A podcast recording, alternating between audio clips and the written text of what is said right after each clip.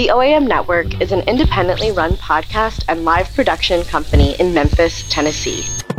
The O A M Network dot com. Power to the podcast.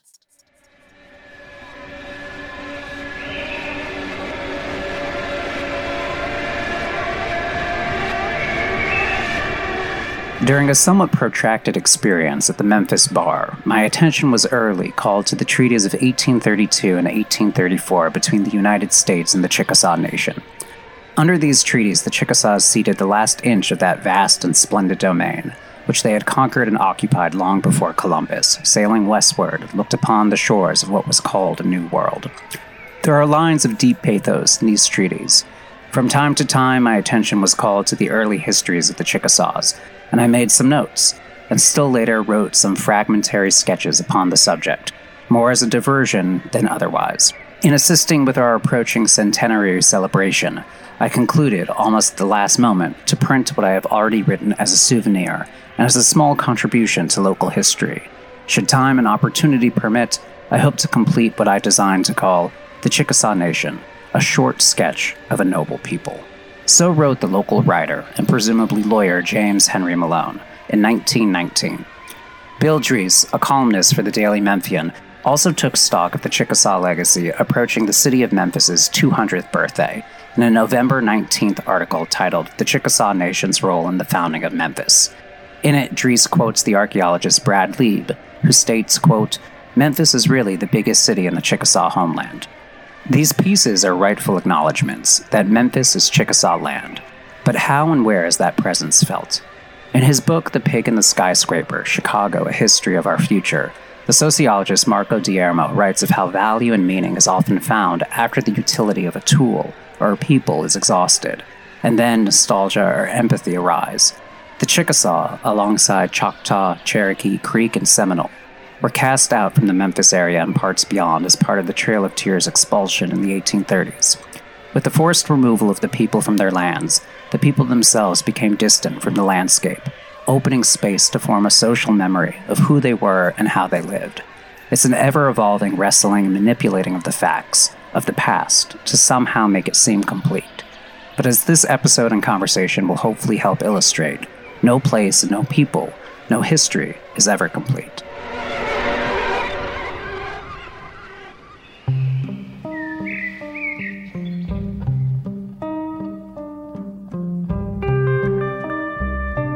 Amanda Lee Savage is an instructor and an academic advisor in the Department of History at the University of Memphis.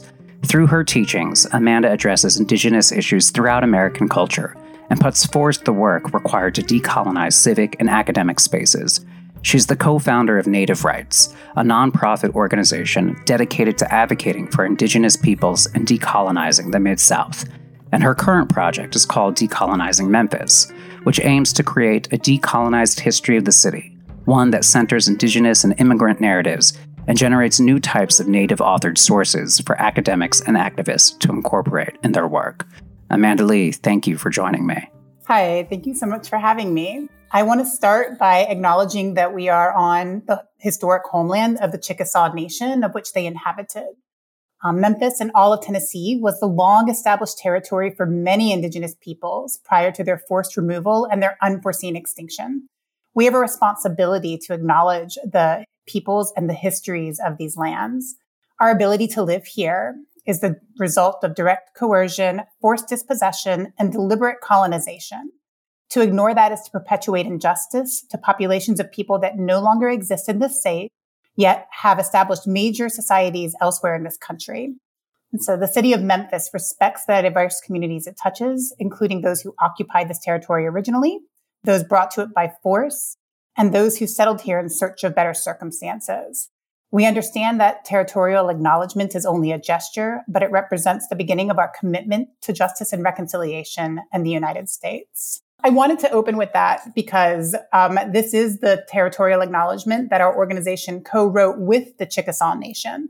And one of the things I think it's incredibly important to emphasize that often historians forget to emphasize because so often we deal exclusively with the past um, is that the Chickasaw Nation is still present. They are still thriving um, in their current location.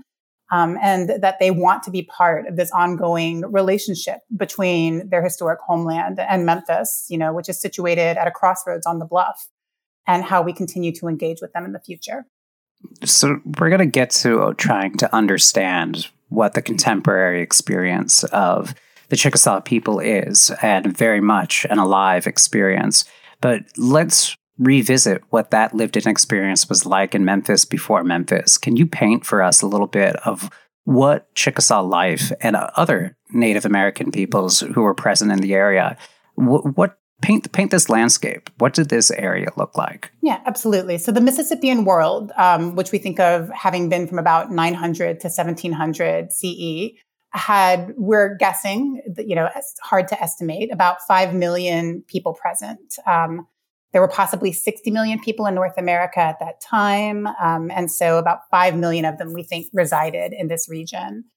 And the Chickasaw and the Choctaw have this story about how they arrived here, that they migrated from the West, and that they had this sacred rod that they would plant in the ground every time they stopped. And, and the rod would tell them whether they needed to continue west or whether they had found their homeland.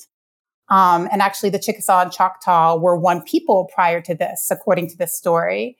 Um, and when they arrived at the Mississippi River, you know, the, the rod wobbled before it decided it was in place. And the people who decided to stay, you know, pre-wobble, Um, became the Choctaw people, and the people who decided to continue east across the river and into this part of Tennessee and Alabama, Mississippi, and became the Chickasaw people. So th- this split that occurs in uh, these kind of foundational stories um, of how the Choctaw and the Chickasaw were formed, how did that inform some of the landscape practices that we see manifest in the area? Mm-hmm.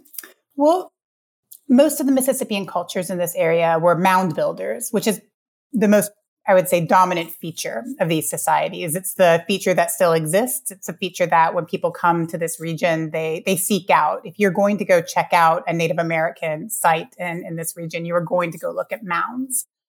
Um, and so we know that the earth was incredibly important to, to these cultures, I mean, to the Chickasaw in particular. They built mounds for a variety of reasons, whether that was to put their the homes of their leaders on, or if it was to build a temple, if they had religious significance. Often they would bury people in those mounds. Um, but I think the most important consideration here is to is that the Chickasaw and the Choctaw and, and the other Mississippian societies were agricultural.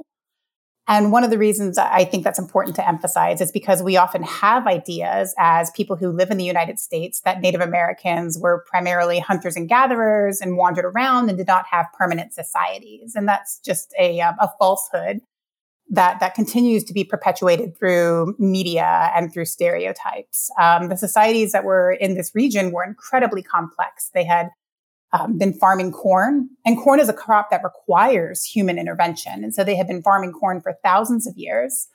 Um, and you can find these massive communal gardens where people grew corn, but they also grew squash, and they grew melons and pumpkins and beans and peas. If anybody is familiar with the concept of the three sisters, um, this is where that practice comes from, where the, the corn is planted and it grows very tall, and the beans are planted and they replace the nitrogen in the soil and they crawl up, right, the corn. And then um, the melons are planted around it, and the melon leaves provide shade for all of the, the beans growing. And so you have this really sophisticated agricultural system that not only keeps the soil fresh, um, but also allows Native Americans to sort of grow staple crops that gave them complete, you know, proteins, so that they were able to settle. They developed, as a result, complex societies with chiefdoms, and they engaged in a tremendous amount of trade up and down the Mississippi. I'm curious what that trade consisted of. So often it would consist of metals that people might not be able to find in this particular region. And, and we know that the Mississippian societies did not engage in sort of smelting and, and creating metal compounds that would have allowed them to have better farm tools or would have allowed them to have better um, weapons. But they did trade for metals that they wanted. They traded for stone that would create better tools and better weapons for themselves that might be more effective at tilling and plowing. Um, and they also traded for things that this had value, things that they couldn't get in their region. And so we see shells, um, you know, pottery, things that contributed to musical instruments, um, virtually anything, anything that would bring prestige, anything that wasn't from here w- had some value to people. And these settlements that you mention, obviously, these markets arise, and uh, the, the peoples are feeding these markets with the crops that they grow, the articles that they find and then trade. Uh, but what about this the size and the scale of these settlements? Mm-hmm. Um, so these are difficult questions to answer. I am not going to be inv- evasive on purpose, but I am not sure how to answer it without sounding that way. Um, we do know that some of the larger settlements, Cahokia, for example, you know, had possibly fifteen thousand to twenty thousand people. Um, and then a number of the settlements um, that archaeologists have uncovered and that we hear about if we listen to Chickasaw stories or Choctaw stories um, would have been fairly large, not on that scale, not fifteen to twenty thousand people, but maybe one thousand to five thousand people. But you also had chiefs who would consolidate chiefdoms. And so you might be a chief of maybe a thousand people, but it would not be unusual for you to also have sort of extended your influence and hegemony over surrounding um, chiefdoms. And perhaps there would be minor chiefs that owed their allegiance to you, and, and you would be the paramount chief.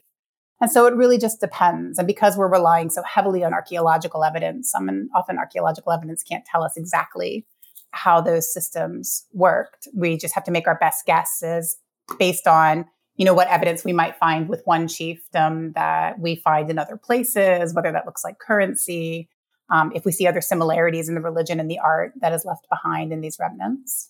So moving beyond the, uh, the this early period that you mentioned, nine hundred to approximately sixteen, seventeen hundred, uh, when contact is with Europeans is becoming more predominant in the area, can you describe for us some of those those international dynamics that are playing out between the European nations that are looking at uh, presence, the Spanish, the French, uh, after a little bit after that, the English, uh, and then how that changes dynamics both between the Chickasaws and the Europeans, as well as the Chick- Chickasaws and the Choctaws and other tribes that um, that were present in the region?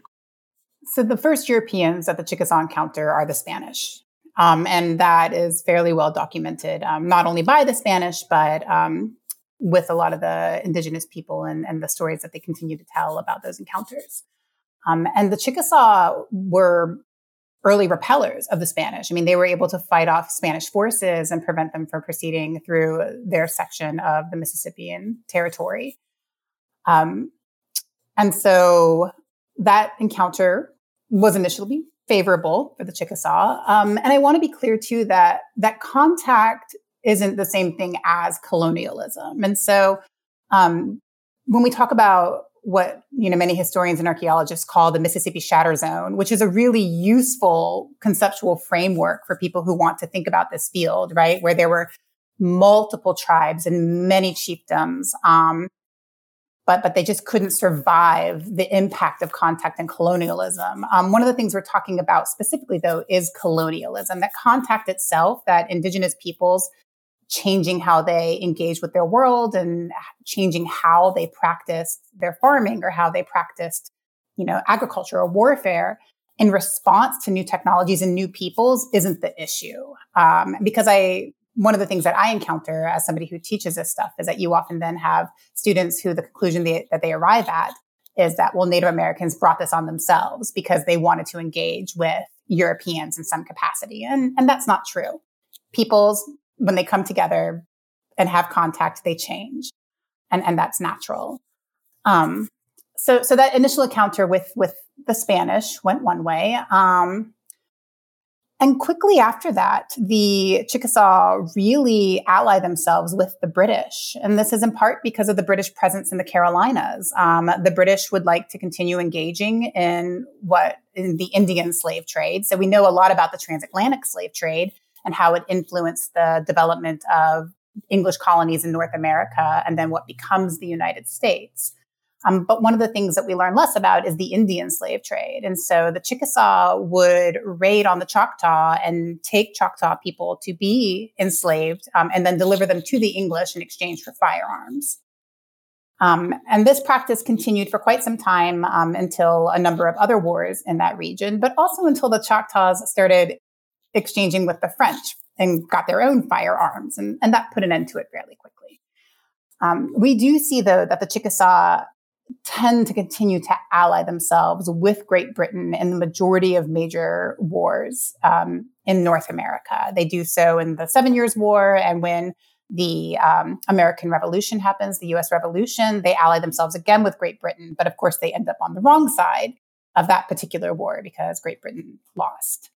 Um, and this, of course, costs them quite a bit in terms of their land holdings and their relationship with the United States afterward. I mean, not only does the United States force them to concede a significant portion of their territory, they're also required for a while to lease it out to immigrants who want to move west. And so they they end up on this, um, you know, as as enemies of the the nation state that prevailed in that war. You know, they end up on the wrong side of that. And is that the immediately preceding condition leading up to the Trail of Tears expulsion in the eighteen thirties? So that is a good question. Andrew Jackson is the person that we sort of um, assign, right, Indian removal to. He is the person who oversaw the Indian Removal Act and the person who enacted um, the Trail of Tears, even though it started, I guess, or under his um, successor. But Andrew Jackson is not the only person and not the only president to have advocated for Indian removal, right? Um, George Washington does think that Native Americans will be, you know, assimilated into the United States and that they will be able to put aside sort of their Indianness and become U S citizens. Thomas Jefferson is a little less convinced. Um, you know, he he is one of the first people to say that maybe we should remove them and put them past the Mississippi and into the West. Andrew Jackson really hates the British. And I think that one of the reasons that he, in particular, wanted to do away with many of those tribes was that he thought of it as a national security issue. He saw Native American tribes as cracks in the American veneer, where the British still had influence, where those relationships with the British meant that perhaps at any moment the British could come back and infiltrate the U S. Um, And so I believe that that's part of the reason that that he targeted those particular tribes. Um, the rest of the reason has has to do with other political, you know, geopolitical issues. Um, people thought they found gold in Georgia. They did not. They decided they wanted to remove the Cherokee. You know, the Cherokee, the Creek, the Seminoles, the, Ch- the Chickasaw, the Choctaw make up those five civilized tribes, which is a terrible, awful term that we we ought to retire. Um, but, you know, they were they were the tribes with agriculture, and they were the tribes that were possibly going to pick and choose to assimilate. And, and many of them did. Many members of those five tribes did selectively assimilate in order to sort of stave off U S invasion. Um, but I think the most pressing thing is that that was prime cotton country, right? And more than anything at that time, the United States, as they expanded slavery, as they expanded, um, or as the role of cotton expanded in the economy, uh, the United States wanted to to expand into that territory. And we see with the you know with the invention of the cotton gin, um, the United States becomes more reliant on slave labor as opposed to less reliant. So, fascinating notion to go back to something you said just a moment ago about Andrew Jackson's fear of the British and it, seeing this removal as a way to seal off the western boundary of the nation. Is there evidence of tension within conversations of his administration, or even prior to that, after the War of eighteen twelve concluded, where uh, there's an impulse for expansion? Now we've got all this other territory versus, oh no, this is too porous of a border. Is this a strategy that we can implement to uh, to use your phrase, seal off the nation? Mm-hmm. Um, so to my knowledge, there isn't a lot of that, um, un- unfortunately. That, that's why I was a little hesitant to put it forth, to be honest. Um, a lot of that came out of, and I'm sure somebody else has written about this, there are many historians of Andrew Jackson, um, but a lot of that came out of, of a really remarkable book um, that I was able to read that looked at a lot of his personal papers. Um, and, and many people are confused about Andrew Jackson and his relationship to Native Americans because he, you know, served in the War of eighteen twelve with Indigenous people under his command. And he um, adopted uh, an Indigenous child um, and brought him back to the Hermitage. And so uh, many people ask a lot of questions. You know, Andrew Jackson couldn't have hated Native American people, even though he signed the Indian Removal Act, because of all of these other things. Um, and so the question I asked myself when I started delving into that, what was about his relationship to the British? And he he very much saw Native Americans, and says in his own works that that they are possible cracks, you know, for the British to inf- infiltrate. The other people who were, anybody who was against expansion otherwise, again, at least to what I've been able to read in the primary sources, um, very few people mentioned that in particular. But it is also possible that I haven't read enough. This is the fun part about being a historian. You arrive at a conclusion, and then you often find more evidence that takes you in a different place. I wonder if you can share with us some of the pressures that the Chickasaws felt and, and other Native peoples felt as these wars were being executed uh, in their ability to carry on cultural practices or, or their lack of ability to carry on cultural practices because of those pressures.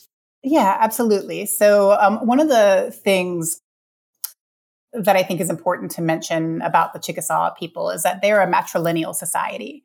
Um, which means that status and property, right, descends through the mother's line and is then conferred to the children through her. Her brothers um, would have been the paramount male figure in her children's life, not their father. And this, of course, runs in direct opposition to how the United States operates um, or how um, practices brought over, you know, with the English into the United States. We're a very patrilineal and patriarchal society. Um, status and property is passed through the father's line. And so one of the things that was difficult for the Chickasaw to continue to practice was that matrilinealism.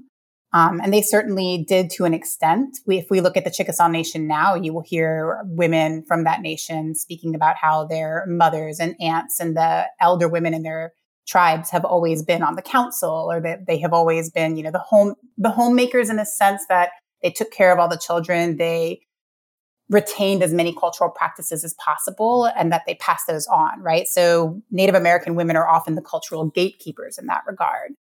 Um, but it was incredibly difficult for them to practice much of that. Um, Europeans also believed that men should do farming, not women. And that is absolutely antithetical to how many Native American groups practice, including um, the Chickasaw Nation and, and many of the Mississippian cultures. Women were farmers and men did the hunting. The United States wanted to cut down on hunting grounds because it takes a lot of land to hunt, right? Whereas um, agriculture is a more intensive use of land, but it is also a way to maximize the bounty of a smaller plot of land.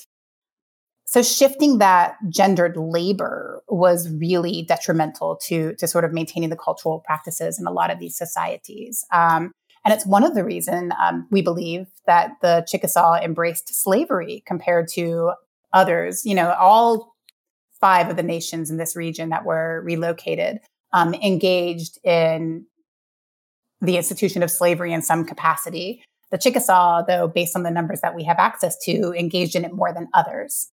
And, and many people believe that this is because Chickasaw men maybe did not want to engage in farming themselves because it was so antithetical to their gendered understandings and their spiritual understandings of, of what it meant to work the land. But they could oversee other people working the land, which made slavery sort of this gateway, you know, to practicing U- U.S. agriculture the way the United States wanted them to.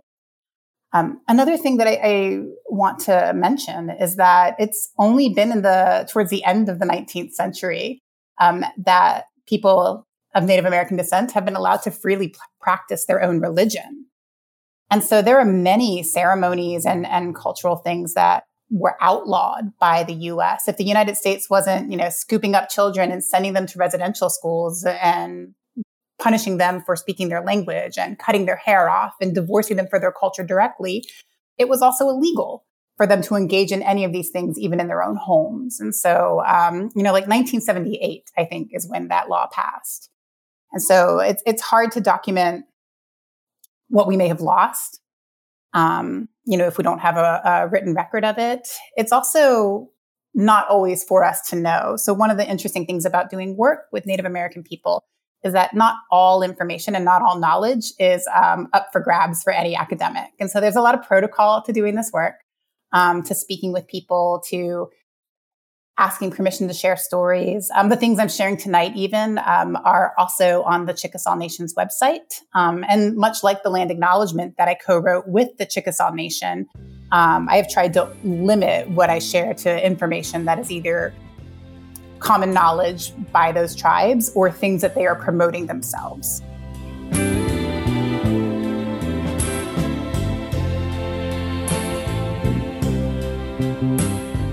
Time.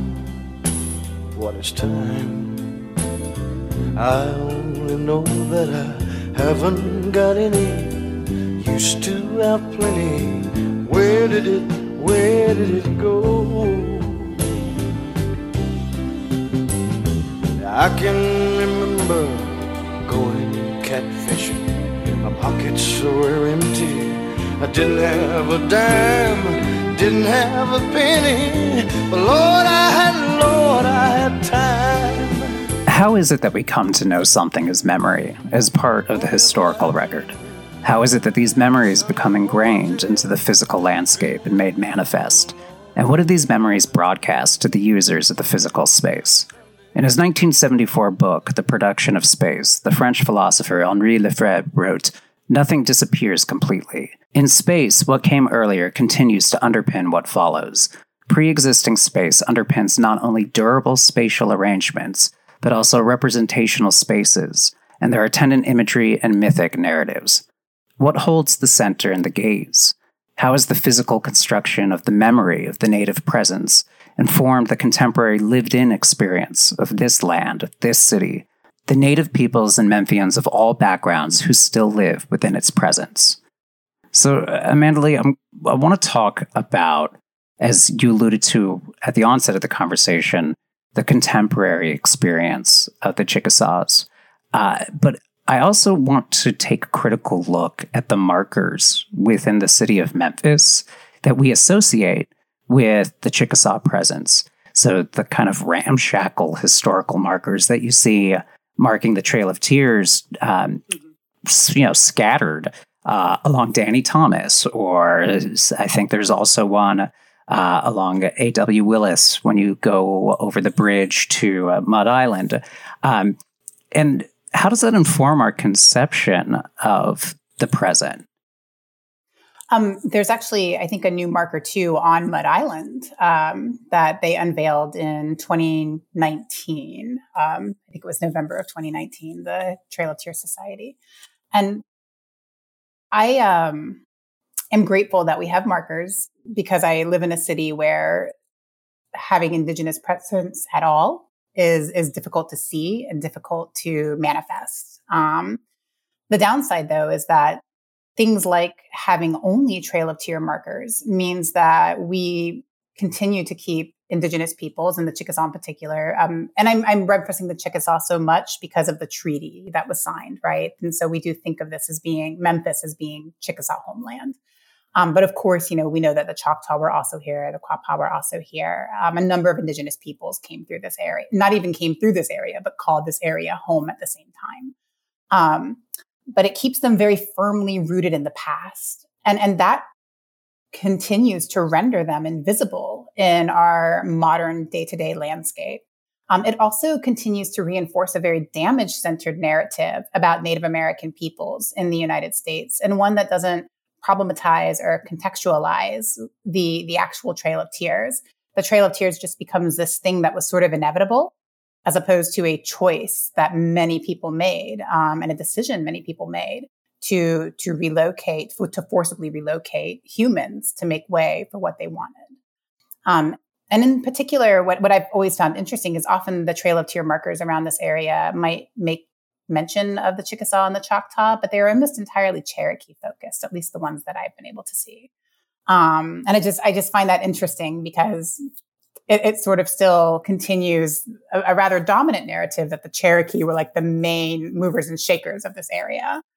Um, and, it, and it reduces, you know, everyone else to kind of this footnote in the story, um, even though we know that the Choctaw and the Chickasaw have, you know, major settlements in what the state that we now call Oklahoma.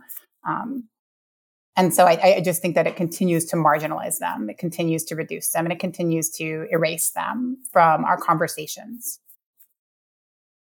And raising visibility is a lot of the work that you are engaged in with Native Rights, right? Tell us a bit about what Native Rights is and some of the initiatives that you're undertaking to help raise the visibility of the communities.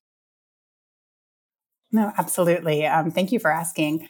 So Native Rights is, um, we are now a registered nonprofit, which when you are doing decolonizing work gives you a little bit of pause, because you are then joining sort of the colonial capital structure while you are also trying to do this labor. Um, but it's an organization I co-founded with um, my friend and colleague, Zianya Cruise. Um, and Zianya used to be one of my students at the University of Memphis, actually. Um, she came through my history program quite some time ago. And during November, if you are an Indigenous person or if you work on Indigenous history, you get a lot of calls to come help people with their cultural competence. And we're so happy to serve those calls. Um, I myself am not a Native American. I'm a Native Hawaiian, actually. And so I am Kanaka Maoli, and I am um, Hapa Haole, so I am part white, um, which I try to make very clear before those conversations um, so that people do not think I'm pretending to be Native American. But we would run into each other at these events all the time. And almost every time we would run into another Indigenous person who is here and who is sort of feeling um, a little bit of lack of, of community in that regard. Um, and I don't just mean like we don't have other Native people to sit around with and hang out with. Um, we also don't often have a lot of people who share our worldviews or our thoughts about, you know, the relationship between who we are as people and our communities, or who we are as people and the earth around us, um, our cosmos. Um, and those things are pretty significant to Indigenous populations, um, being able to share that worldview. And so we would find people, and then we would just keep in touch through email and try to get together every now and then. And so we thought maybe it would be a good idea to, to approach this a bit more systematically. Um, and so we got together one morning. Um, it was the fourth of July, which was ironic. Um, and decided to form this organization. And part of the things we're trying to do, so Native Rights stands for Reclaiming Our Indigenous Truths, Education, and Sovereignty. Um, and one of the things we're trying to do is change that narrative about what it means to be Native in Memphis. Um, many of us, I will be honest, nobody in our group is Chickasaw. Um, there, we have yet to find members who live here who would like to participate, but we do maintain a relationship with the Chickasaw Nation as much as we can. Um, we have been very fortunate. Their cultural um, historian is, is always willing to chat with us and to help us out with projects. We do have a number of, mem- of members who are Choctaw, though. So the mission of Native Rights is to practice decoloniza- decolonization in the Mid-South. And I want to emphasize practice there too, because Um, it's a process, and, and we're all learning what that means. And so we do a lot of education. We do education around um, why Thanksgiving is a harmful holiday for a number of Indigenous people. We do education around the Indigenous history of Memphis and why we think Indigenous sovereignty and Black liberation go hand in hand. We do a lot of um, outreach to K twelve schools, Um, to help them decolonize their curriculum. And so that means moving their curriculum away from a really Eurocentric Western perspective, bringing in more information about the peoples who lived here first, and supporting teachers while they figure out how to tell a story that can still be Native-oriented without being, again, damage-centered. Um, because I think that matters. One of the problems I, I see in the school system, and part of this is because I have a son in the school system, Um, is that there, my son's only brush with Native American people outside of this household um, is once a year at Thanksgiving, or to learn that bad things happen to them and they're no longer here. And again, that's just not true. And when we continue to sort of perpetuate this idea that sad, bad things happen to Indigenous people and they're no longer here, we further erase them. In fact, in a way, we commit like historical and, and modern genocide all over again in these conversations. And I think that this is a way that we have the power to stop that. You know, we can prevent disappear the disappearing of Indigenous people from our conversations. The work that you're doing directly with the Chickasaw Nation, you mentioned that the the present-day site is the state of Oklahoma, where the nation is is headquartered, um, headquartered not quite being the right word, situated. Uh, and we, we could probably have another podcast chat about the uh, fascinating Supreme Court decision that was issued uh, last year about the sovereignty of the Chickasaw Nation. But the question is, what what other ways is the nation looking at the region? Um, I know that there's, and maybe you can elaborate on the Chickasaw and Kana Foundation and the work that they're doing. Are there other relationships that the nation is looking to build within the region to reclaim some of that rightful memory in the in the landscape, um, or other initiatives that they're working on directly? I cannot answer that question authoritatively at the moment, in part because COVID really um, halted a significant amount of the work that we were doing together. Um, and that has been hard to reclaim. The Chickasaw Nation has done a remarkable job getting its own people vaccinated. But um, as we saw with the Navajo Nation, um, COVID really decimated and, and hit some of these other Indigenous populations very hard. And so we have been very careful about, about proceeding in that regard. And we haven't resumed any opportunities to visit um, and to talk. Prior to COVID, though, um, you know, we were working with them to have our county commissioners and then our city council approve the land acknowledgement and to start using it um, here in the city of Memphis. And again, land acknowledgements are are such a small, bringing us up to ground zero first step. Um, But the more popular they become and the more we use them, the more people are introduced to the idea that maybe this land hasn't always been theirs. Um, and people are introduced to the concept of, you know, Indian removal, but that the Chickasaw still lives somewhere. And it's important for us to acknowledge that.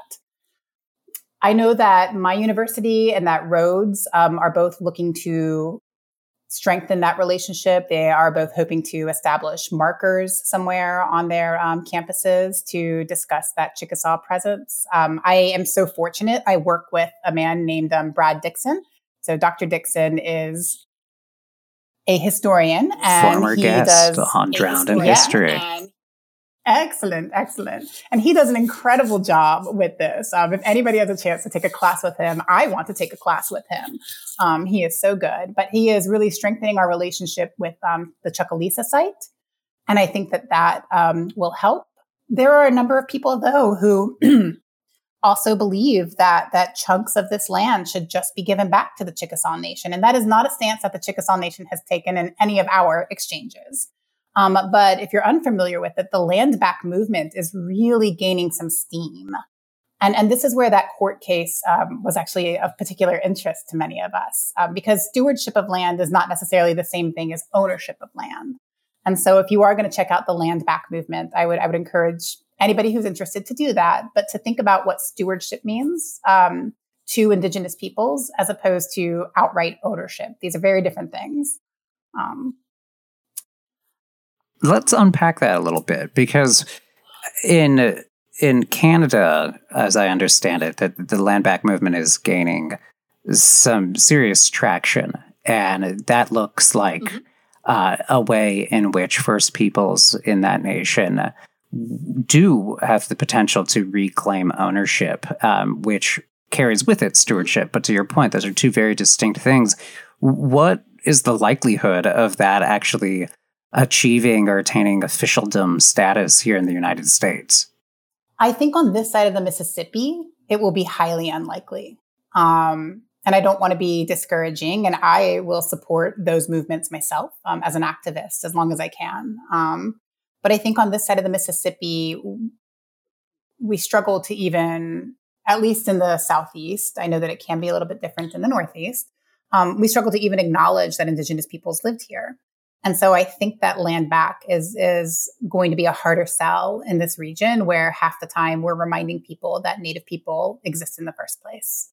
Um, but I think in other places, I I can see, especially with what happened in Oklahoma, I can see the Navajo Nation is very large, right? It's I think it's bigger than West Virginia.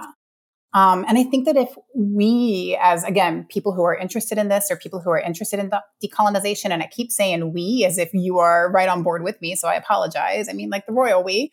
Um, I think that if people start thinking critically about our our country and our geopolitical situation, I think that if more people saw maps where Native American land was clearly marked, because it is not part of a state, right? It is, it is its own entity. Um, I think there are many things we can do to to highlight and make these ideas more of a reality. But I, I think that they will be small shifts. I, no, the United States does not have indigenous peoples in the same the same levels of indigenous population, and I think that that's part of it. Um, you know that that Canada still has very large, very um, cohesive indigenous communities. And they're very organized in many ways, um, and have been able to gain more traction with this. Whereas in the United States, because of uh, many things, you know, genocide, I mean, actually, First Nations people also experienced genocidal policies. Um, but because of the types of genocidal policies we have here, and then the types of um, erasure that we practice through our national storytelling, um, we have made it very, that hurdle really high. Um, and so I think it'll be difficult to overcome. When you look at the city of Memphis at this present moment and its relationship to its past, and particularly its relationship to acknowledging the presence of the Chickasaw here, what arises for you? I am hopeful in many ways. Um, I think that our work with Native Rights has been met with so many opportunities and so many openings. Um, And I could not have imagined when we started this that that was going to be the case. Um, and some of it was was luck. We happened to start Native Rights at the same time, right before the Brooks got their Native Voices exhibit. And just partnering with the Brooks and then partnering with other institutions um, allowed us to get outreach into the, you know, K twelve school community. And so these things all compounded one another. Um, and, and we have more people asking us for support in this direction than we have ever had before. Um, and so I'm, I'm really encouraged by that. Um, I will also say that I think Memphis needs to recognize the relationship between indigenous removal and slavery. You know, Memphis is home to the Cotton Museum, for example. Um, and, and, While it does acknowledge slavery and it's tr- trying to do a better job, I think, as it reconceives itself and, and will open again, um, it doesn't really do a good job explaining that relationship between the removal of people to open up that land to grow more cotton, um, and just the violence that the cotton exchange brought to this com- to this situation. Um, and in particular, one of the things that I think many of us are guilty of overlooking, and, and I am guilty of this myself, is um, because Memphis does have such a prominent place in African-American history, um, not just because of the relationship between slavery and cotton here, but because of Martin Luther King and because of the sanitation strikes, um, and, and because of the, the Memphis riots even. Memphis has a very strong um, sense of place in African-American history. We have often overlooked the role of African-American, Native American people. Um, and Memphis is home to a significant population of people that, that are probably identified by other people as Black and probably also identify themselves and identify with Black culture, but that are also Choctaw and are also Chickasaw.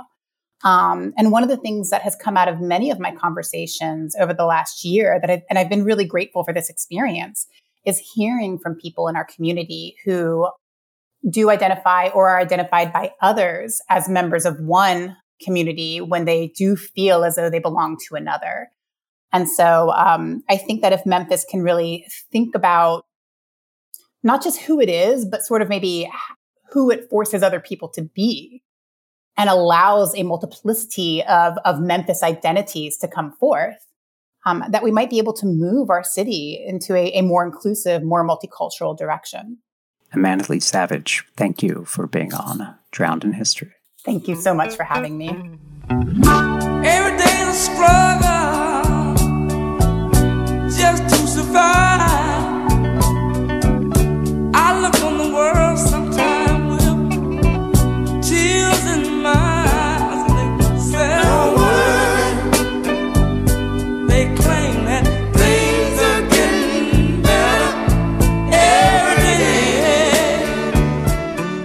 Drowned in History is hosted by me, Ben Shulman.